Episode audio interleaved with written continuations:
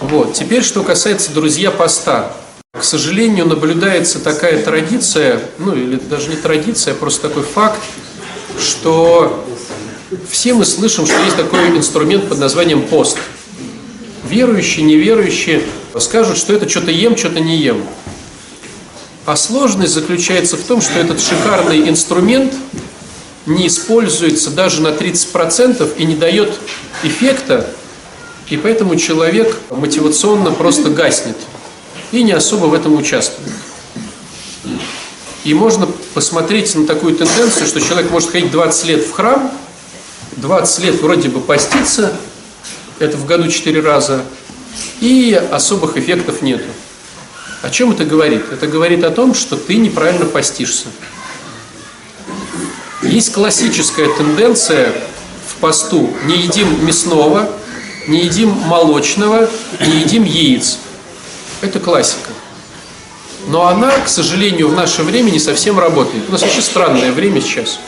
У нас еда другая порой. У нас с отношениями мужчины и женщины имеют равные права в обществе, и все по-другому становится. У нас женщины имеют право работать. У нас много всего другого, что, к сожалению, сто лет назад не было, или к радости не было, не знаю. Но те рекомендации, которые были тогда, сейчас пробуксовывают. В том числе и вот с едой. Всегда еда была ну, чем-то важным. И только сейчас, в последние вот эти там 20, 30, 40 лет, еда это вот что-то супердоступное, спокойное, что может любой взять и съесть. И ценность еды теряется, ее становится много, и непонятно, что с этим делать. Так вот, смотрите, основная тема поста – это убрать свою зависимость от той еды, к которой ты прилип. Это основное. То есть, если ты привык к макаронам, то есть до мяса тебе все равно. Там до молочки, яйца вообще ты не ешь. А от макарон у тебя безумие. Твой пост это не есть макароны. Вот эта логика должна быть. Если у тебя тяга на кофе, твой пост не пить кофе. Если у тебя, если у тебя тяга на сахар, твой пост не есть сахар. Как это проверить? Ну, есть классический вариант проверки зависимости. Это ты убираешь что-то на месяц. Ну, допустим, зависишь ли ты от телевизора. Выключил его на месяц и смотришь, что происходит, какая динамика. Если тебе тяжело, страхи, там, если ты про это постоянно думаешь, значит зависимость есть. Если включил, то тем более зависимость есть. Если забыл, проходит два месяца, тебе говорят, о, что ты телевизор не смотришь? Ты, о, телевизор, ой, правда, телевизор. Значит, зависимости нет. Вот. Но в нашем варианте уже завтра пост, и у тебя нет месяца проверить, зависишь ты от чего-то или нет. Поэтому сразу могу тебе сказать, ты зависишь от сахара. Ты зависишь от хлебобулочных изделий. Это у всех сто процентов. Хлебобулочные изделия минус в том, что там дрожжи. И ты будешь болеть. А в сахаре проблема вся в том, что кривая зависимости от сахара подобна кривой зависимости от героина, а тяга на сахар в 6 раз меньше, чем в 6 раз больше, чем от кокаина. То есть, если ты сейчас будешь бросать сахар, ты будешь понимать, что у тебя тяга больше, чем у человека, который бросает кокаин. И сложность вся в том, что почти во всех продуктах есть этот наркотик. Нам неприятно говорить, что сахар это наркотик, потому что мы обманываем сами себя, потому что он везде есть, и мы к этому привыкли. Но если ты от него откажешься, ты поймешь, что для тебя это наркотик. К сожалению. И можешь просто поэкспериментировать. То есть мы должны страдать? Нет, мы должны быть счастливы. Смотрите, друзья.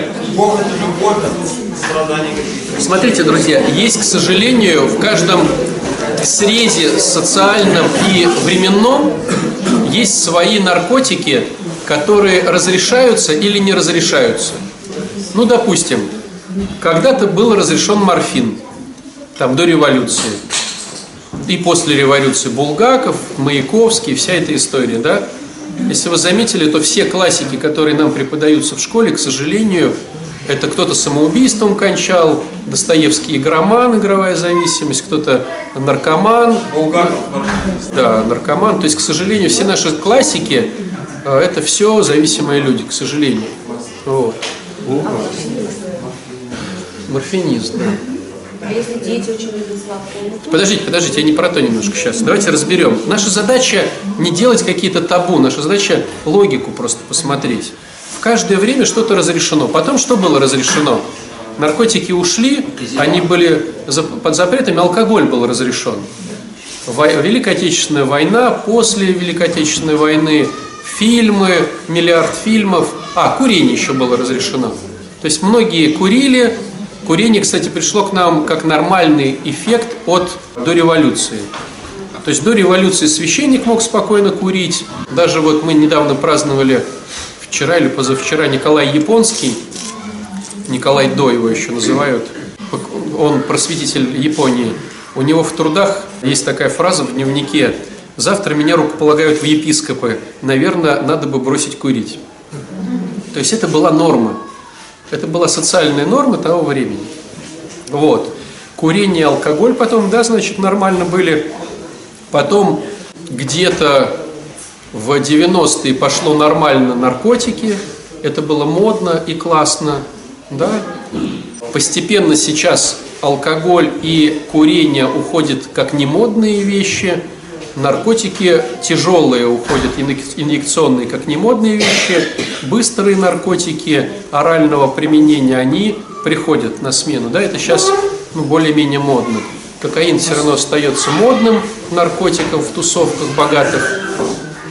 Но сейчас пошли, допустим, тенденции, если видели, пар, да, пар, пара вот этот ходит там от малого до велика паровозы, с этим вейперы, да, ходят. Через какое-то время это будет смешно, но вот какая-то тенденция идет, да, люди продают. Так вот, сложность заключается в том, что что-то государство поощряет, что-то государство не поощряет. Ну, допустим, курение, алкоголь государство поощряет, и всем понятно, что алкоголь – это этиловый спирт, это наркотик, но его продают в обычном доступе, ты его можешь купить везде, и государство с этого имеет большие деньги, поэтому он официально разрешен. Вот. Есть метадоновые программы, которые разрешены, допустим, на Украине, в Финляндии, ну, в каких-то странах. И это нормально считается. Метадон – это заменитель героина, но дешевый, как бы дешевый, но э, дающий возможность человеку дальше употреблять и не воровать, и не испытывать ломку.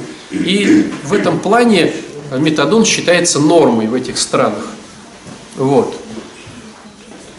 И это норма для этих стран. Понимаете, для нас норма алкоголь, наркотики, курение, для них норма метадон. Да. Но я лишь к чему хочу сказать? Я хочу сказать к тому, что то, что для нас норма, мы понимаем через государство. СМИ, газеты, легальная продажа. И мы это считаем нормальным. Так вот, сахар – это легальный наркотик, который продается уже больше ста лет. И выхлоп у него, у него маржа очень большая, потому что себестоимость маленькая, добавляется везде. Мы все на него подсажены, он в официальном доступе, и мы считаем, что а что тут такого? На Украине э, с метадоном та же история. А что тут такого? Пришел, ты стоишь на учете, тебе выдают каждый день порцию. А что тут такого? Только человек, не сидящий в этой системе, ужасается. То есть, если мы сейчас увидим людей, которые не сидят на, на сахаре, они будут ужасаться, что как другие сидят и везде продается легально. Вот. Ну, во всяком случае, есть такие факты, что экспонента у него героиновая, а привыкание больше в 6 раз, чем у кокаина. Вот. Поэтому хочешь с этой информацией что-то делай, хочешь не делай. Вот. Но можешь попробовать от этого отказаться посмотреть, как это на тебя влияет. Но имея в виду, что почти во всех продуктах, сделанных руками человека, присутствует сахар. Консервы, колбасы, кетчупы. Везде пихают хлеб, там, я не знаю, везде пихают сахар. Как вот сахар-рафинат, сахар-песок. Вот. Либо пихают что-то более дешевое, еще более дешевле, но заменители. Вот. Э, Сукралоза, ну, фруктоза подороже идет. Вот. Но, опять же, тот же вариант. Вот. Так вот, это все, мы сейчас не про то, что мы ушли от темы. Это про то, что если у тебя есть на что-то тяга, пост – это когда ты это вычеркиваешь из своей жизни. На эти 46 дней. 7 7, 49, 48 дней, да? Вот. На 48 дней ты вычеркиваешь. Если для тебя это чай, то ты не пьешь чай. Если для тебя вообще почаевничать это здорово, то есть ты после еды чаевничаешь, на работе постоянно каждые два часа чаевничаешь, то для тебя просто переход на воду. Обычная, нормальная, чистая вода из бутылок. Сразу увидишь, что? Это тот же сахар. Смотри, как твой мозг начинает искать. Друзья, вот ну,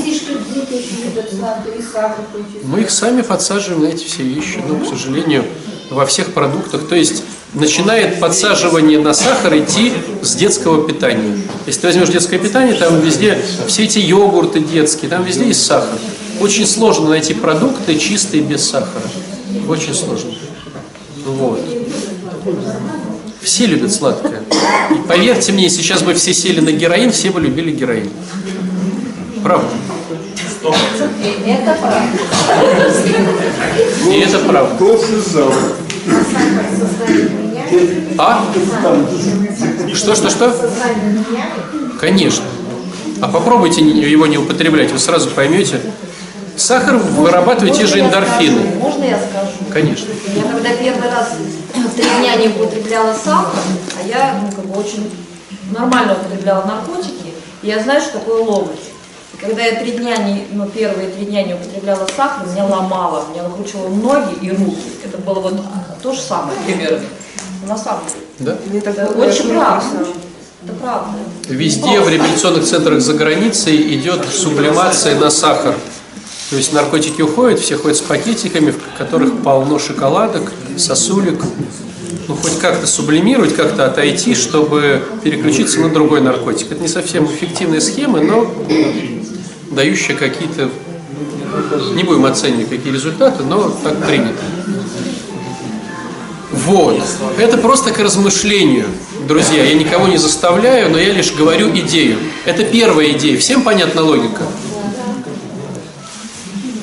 Следующий момент. Объем пищи.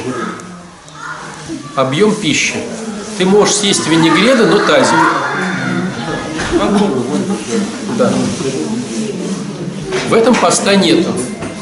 Если ты видишь, что у тебя страдают объемы, ты себя бьешь по объему. То есть берешь себе какой-нибудь контейнер небольшой, все, что влезло, то влезло, что, что не влезло, не влезло. Не надо там толокушкой забивать.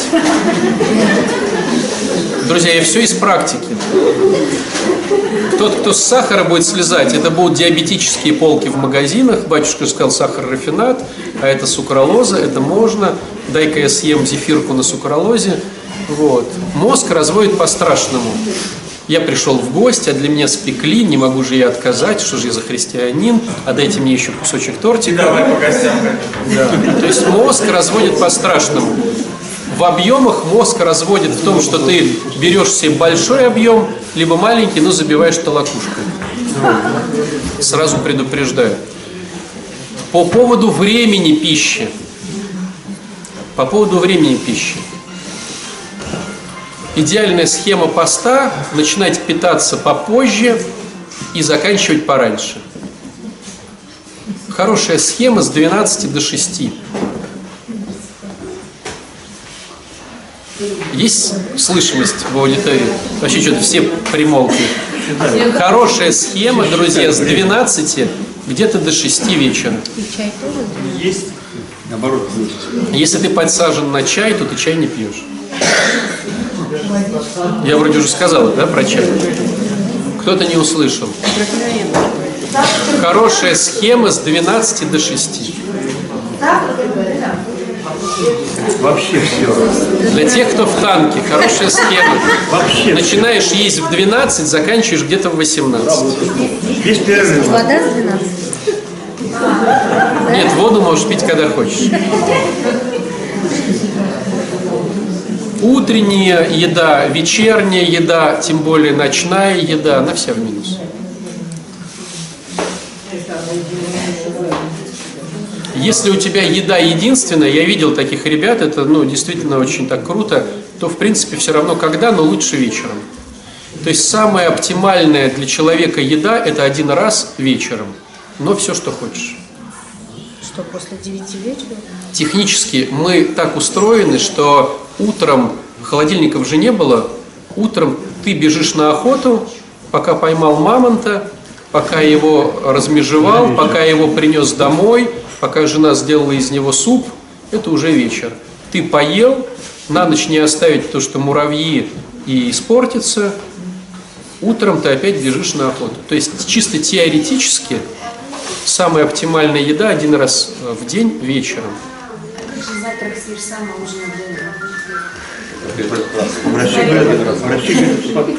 Те люди, кто ест один раз в день к вечеру, они все худые, как дрыщи, и ничем не болеют. Я, я сначала это читал, у меня тоже было отрицание, а потом встречал таких людей. Это реально, то есть я свидетель того, что это реально существует, такие люди есть, и это реально тема работает. Но так как мы привыкли, и мы в стереотипах, это очень сложно. Но если ты хочешь в пост попробовать, попробуй. Такое возможно, оно не повредит здоровью. Опять же, пятиразовое питание как режимность. Метадон тоже разрешен в некоторых странах. Нет, ну это же о здоровье сейчас, а метадон это программа но излечения постепенного. Друзья, я понимаю, что ваш мозг сейчас кричит. Я просто говорю теорию, которой ты можешь пользоваться, можешь не пользоваться. Мы сейчас рассуждаем. Понятное дело, что сначала пройдет еще года три, чтобы ты даже допустила мысль, что ты подумаешь о том, что может быть в следующем году Великий пост, я попробую подумать. Так я себе уже взяла такое обещание, что первые и последние недели я буду голодать чисто на воде по медицинским, по медицинскому, да, вот, С Если кто-то хочет голодать, если кто-то хочет голодать, имею в виду, что самое сложное в голодании – это когда происходит интоксикация организма теми залежами ерунды, которые находятся в кишечнике. Поэтому грамотное голодание, если ты не прибегаешь к медицинским всяким э, промываниям э, и тому всему, это две недели ты сидишь на траве. То есть две недели ты сидишь на сырых овощах, чтобы они прочистили по максимуму твой кишечник, чтобы не было просто тупой интоксикации, чтобы голова не болела и не было глюков. Так вот, выход из голодания в два раза больше по времени, чем само голодание. То есть, если ты просидел неделю на голоде, ты две недели выходишь. Это соки и тоже трава. Э, Я видел очень много голодающих. Я слышал, что бывают чудотворцы, которые грамотно выходят из голодания. Я сам не видел ни одного человека, кто бы выходил грамотно из голодания. Всегда идет жор, который потом дает очень больший набор массы. То есть организм настолько считает, что это стресс, что происходит изменение в биохимии мозга. Ты жрешь все, что не приколочено, вот, и какие там две недели выдержать тяжело. То есть поэтому предлагаю постепенность. То есть, допустим, поголодать день, посмотреть, что это такое. День травы, день голодаешь, два дня травы. Круто. Два дня травы, два дня голодаешь, четыре дня травы. Круто. День считается 24 часа. Вот эти все варианты, что ты вечером поел, типа потом с 8 ты не ешь, а в 8 вечера ты опять на следующий день поел, это не считается. Голодовка это ты заснул, вот ты проснулся, ты не ешь, и ты ешь потом, когда в следующий раз проснулся. Понимаете, да? Ну, чтобы не было эффекта Здесь тяжелого. духовная должна быть пища в эти дни. Прям вот Конечно, конечно.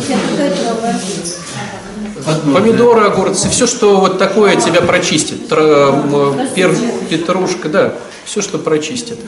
И Имейте в виду, что первые два дня голодовки не считаются голодовкой. То есть на самом деле, по-честному, первые два дня ты съедаешь все, что находится в твоем кишечнике. Кто-то даже три дня. То есть ты перестал есть. По большому счету твой кишечник еще будет есть пару дней. Вот только через пару дней начнется тащак по-настоящему. Выход из голодовки, томатный сок, он запускает процессы выхода из голодовки. Ну, короче, кто хочет поголодать, спросите у меня, я этим занимался. Не будем тратить время. Я и говорю, спросите у меня что. Томатный сок и сухарики. Вот. Это значит про голодовку. Следующий момент. Про время сказали, про объем сказали, про саму э, консистенцию еды сказали. Вопрос можно? Давай. Я зависимый человек, здесь, наверное, про зависимость говорили. Вот я еду с работы час, Для да, и у меня начинается голод уже. И у меня шоколад в кармане, я ем шоколад. Чтобы это, да, не было. Я начинаю раздражаться. Я зависимый человек. Мне говорят, голодным нельзя оставаться. А что вы здесь говорите, это что-то другое.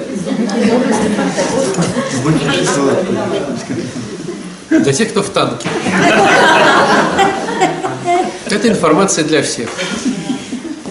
Вы думаете, что легче отказаться от кофе или от сладкого независимому от алкоголя и наркотиков человеку? Созависимому легче не есть сахар, чем зависимому? Мы все используем пищу только, к сожалению, для трех составляющих. Первая составляющая – мы заедаем проблемы. Вторая составляющая – нам лень что-то делать, и мы едим. Третья составляющая – мы едим, когда мы бездельничаем. Три составляющие поглощения пищи. Когда ты будешь голодать, если Господь так тебя управит поголодать, ты поймешь, что есть надо очень-очень мало для того, чтобы ты существовал. Все остальное идет для трех составляющих. Либо тебе лень, либо ты заедаешь, либо тебе нечего делать. Когда ты чем-то взбудораженно э, поглощен, ты забываешь про еду. Как правило, мы питаемся эмоциями. А тяжелый физический труд. Я хотел спросить такую вещь. Сегодня Чисто технически сказать, я там тебя прощаю, вы там словами. Я уже который год ну, для себя в душе, да, для себя там в разуме пытаюсь это разобрать. Вот сказать я скажу. А как поймать это? Как действительно я про- прощаю? Как это? Чувствуете, как грамотно Игорь перевел тему с еды? Да.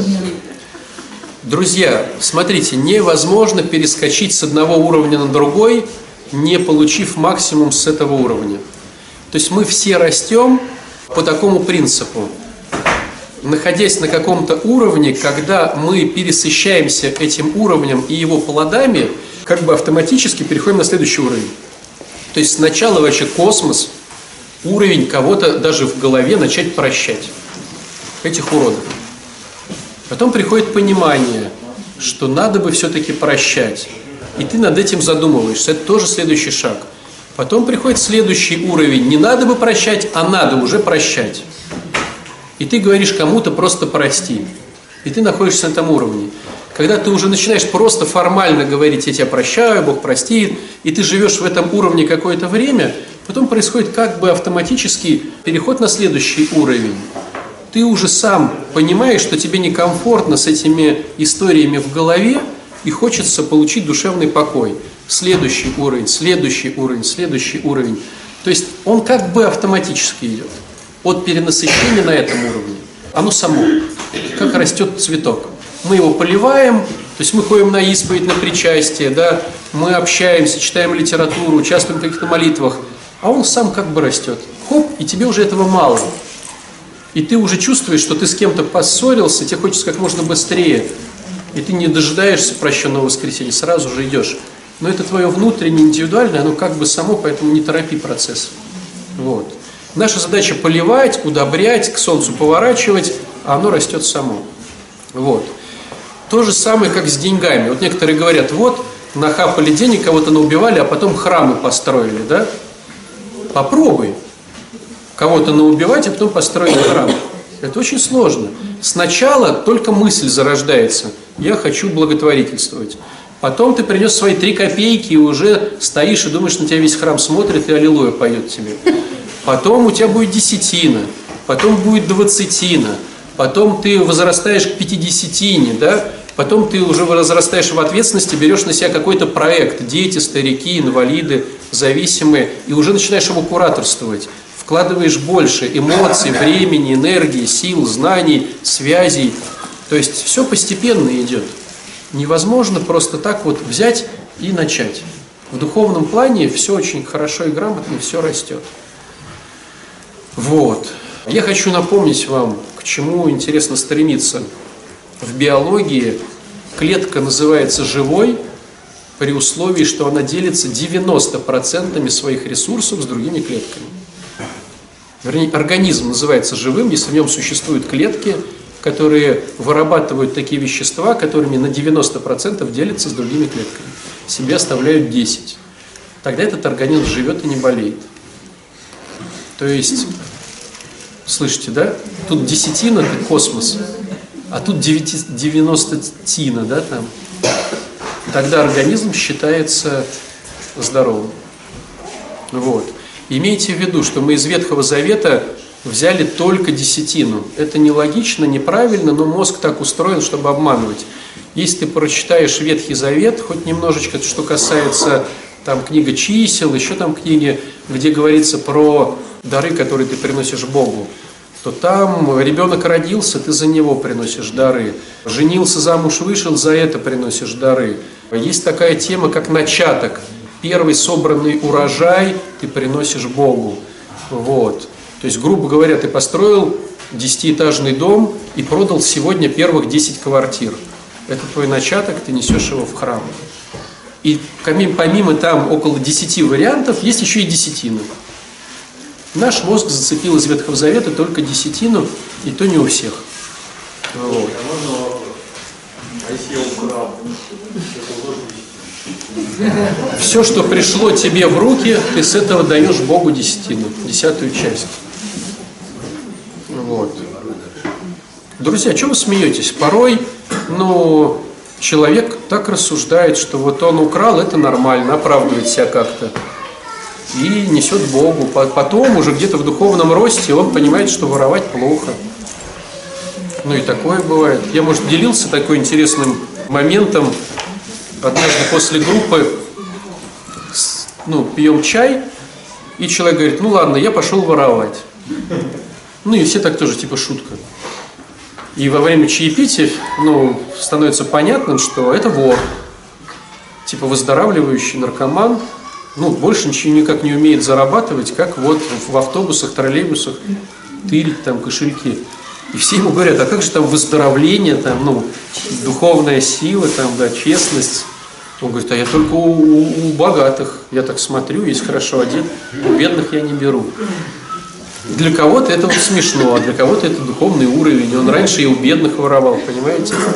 И избивал, может, еще кого-то. А сейчас только у богатых. Наверняка еще считает, что это от Бога, раз у богатых он может. Я не знаю, что он считает, я просто про то, что у каждого свой духовный вариант, и не твоя задача судить человека. Понимаете? Вот. А если ворованное от ворованного? Ну вот как тогда, да? Обнуляется, если я своровал у вора? Как деточка. Крысятничество. Купил у вора. А что ты думаешь, если к тебе подходят около метро и предлагают что-то подешевше, подешевше, какие-то хорошие вещи, они что, тут решили благотворительностью позаниматься? Все ворованное в скупках не берут, квартиру какую-то почистили, здесь продают. Вот, поэтому, друзья, в общем, а, вот сейчас заболтаюсь, это, это все понятно, да, с постом? Есть другая очень крутая тема по поводу поста великого поста, но я думаю, это можно любой пост приурочить. Ты уменьшаешь себя в развлечениях, в которые входит и еда в том числе, уменьшаешь у себя развлечения. Ну все же слышали, что ходить там особо там по театрам в пост как-то не круто. Уменьшаешься в развлечениях для чего? Чтобы сэкономленные деньги потратить на благотворительность. Это одна из трактовок святых отцов. То есть ты ешь не нужную пищу, а более скромную, дешевую пищу, чтобы ту дельту, которая у тебя осталась от обычного да, употребления еды, ну, допустим, ты в месяц тратишь там 10 тысяч на еду, ты сейчас тратишь 5 тысяч на еду, а пятерочку ты пошел и кому-то отдал. Диме Барыгину.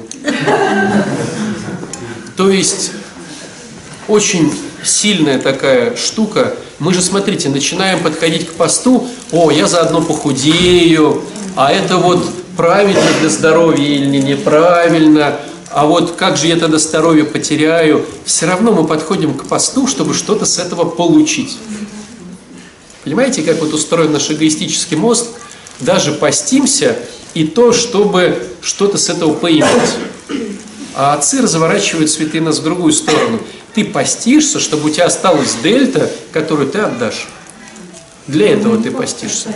Тот же мед, орехи, фрукты. Те же омары, лангусты, мед, орехи. Так не ешь ты мед, орехи. Что? А почему тебе надо заменять? Почему ты все вещества хочешь сублимировать на сахар, а сахара сублимировать на другой сахар, на мед и орехи? Почему ты хочешь, ну, все равно эндорфины свои, ну, получить?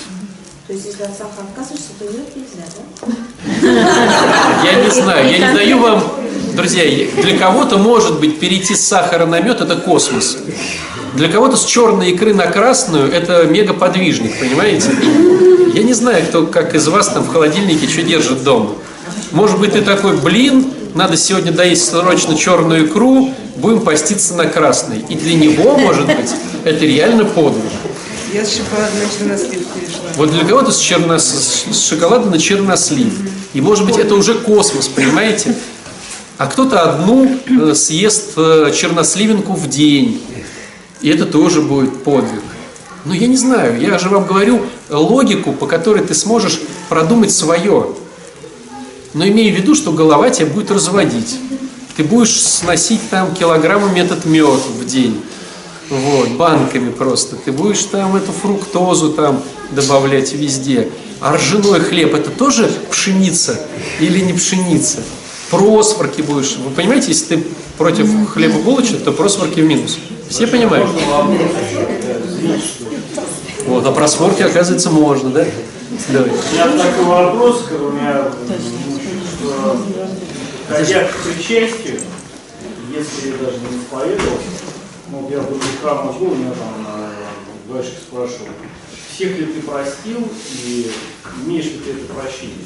Идеальная схема. Да, и ну, я как бы вот сейчас почему-то у меня такой вопрос возник, что принимая причастие, принимая тело Христова, э, ну, есть такие слова, что там считается, что не в суд или в осуждение будет.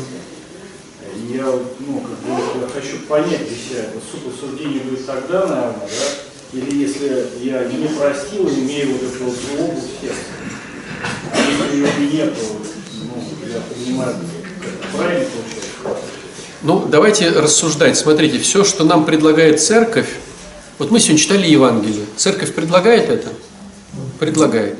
Все, что предлагает церковь, это маяки, на которые надо ориентироваться.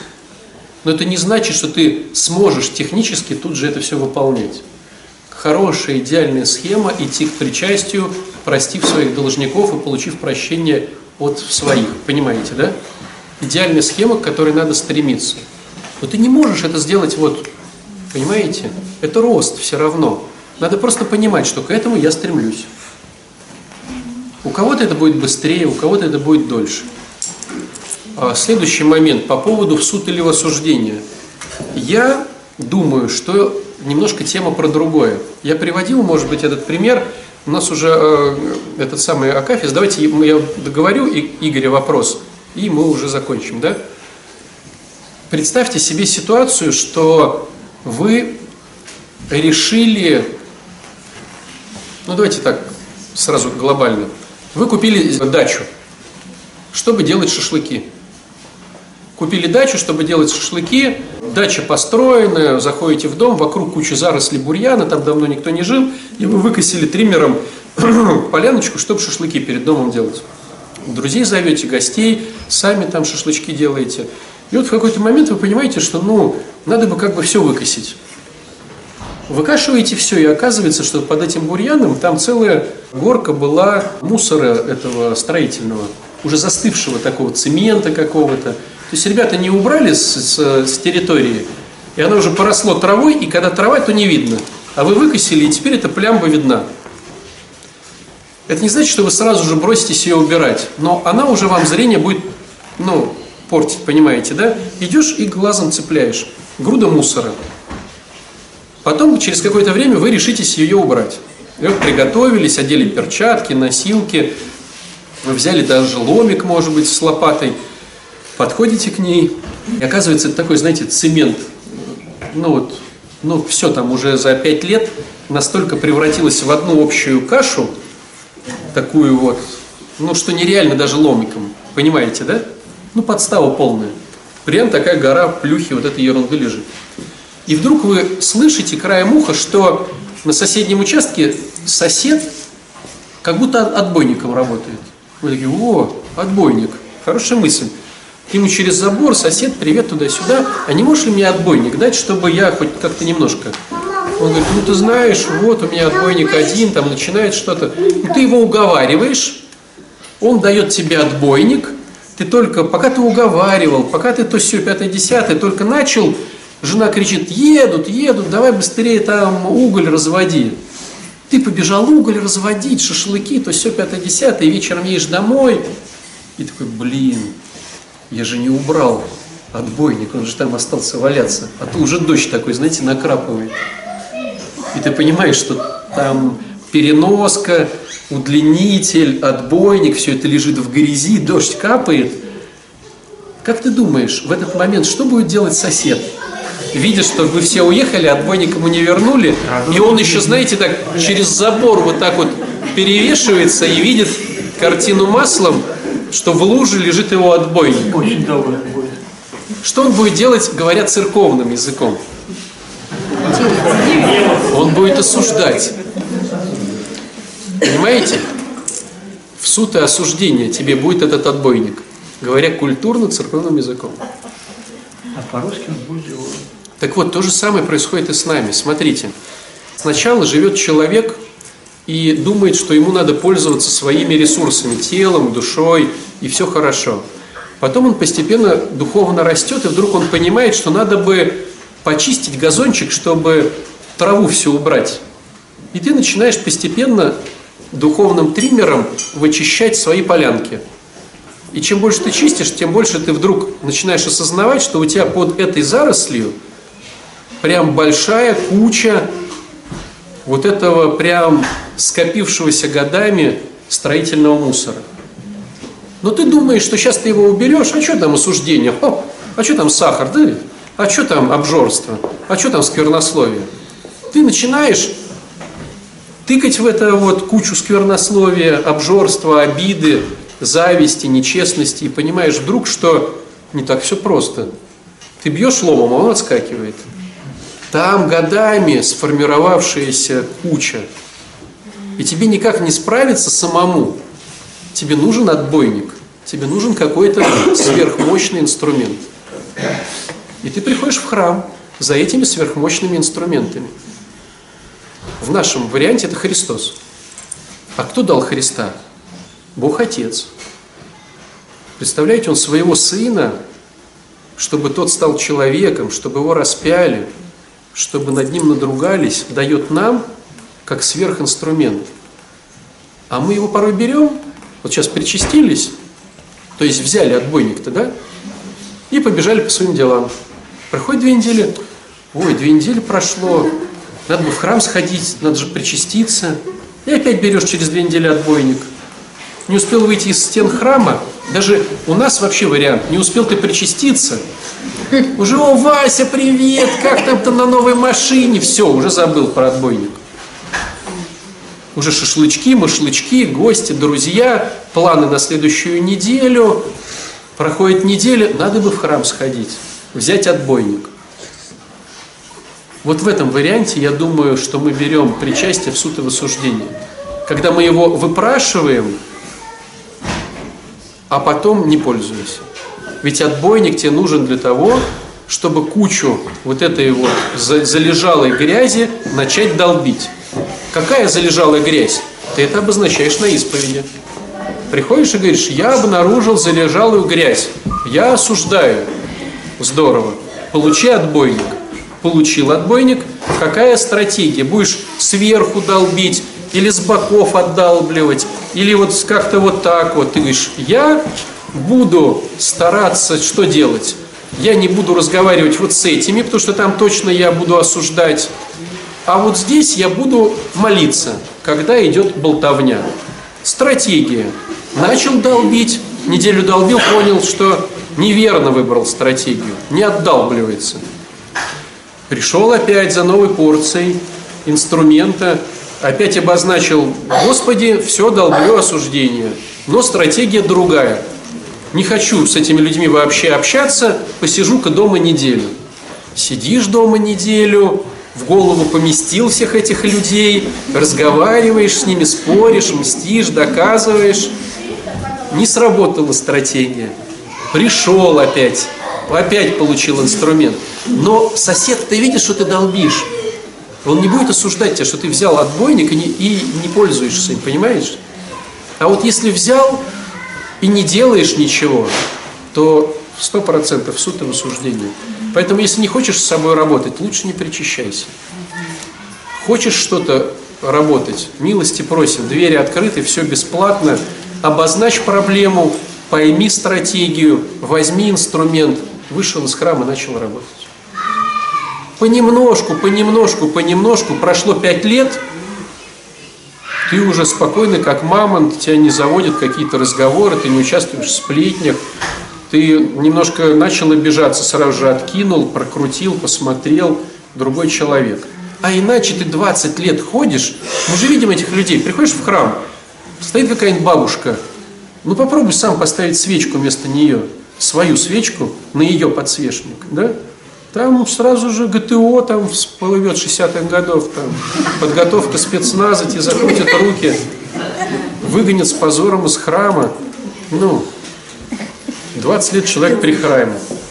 Вот это страшно. Итак, друзья, пост начинается. Обозначь, с чем ты будешь работать и что конкретно ты будешь делать. И приходи за инструментами. Общая молитва, исповедь, причастие, будет соборование, о котором тоже расскажем. На первой неделе не будет соборования, на следующей неделе расскажу, для чего нужно. Вот. Канон покаянный. Канон покаянный. Куча инструментов дает сам по себе пост. Инструментов кучу дает церковь. Если что-то не работает, неправильно пользуешься инструментами. Ну, понятно, что отбойник надо взять в руки и так тук-тук-тук-тук. А если ты отбойником разматываешь шнуром и вот так вот им пытаешься, что-то как-то не работает. Значит, не так что-то делаешь. Как можно автоматом стрелять, а можно накрутить ремень и вокруг головы крутить и всех там рубать. И так тоже порой поступают в армии. Молимся Богу.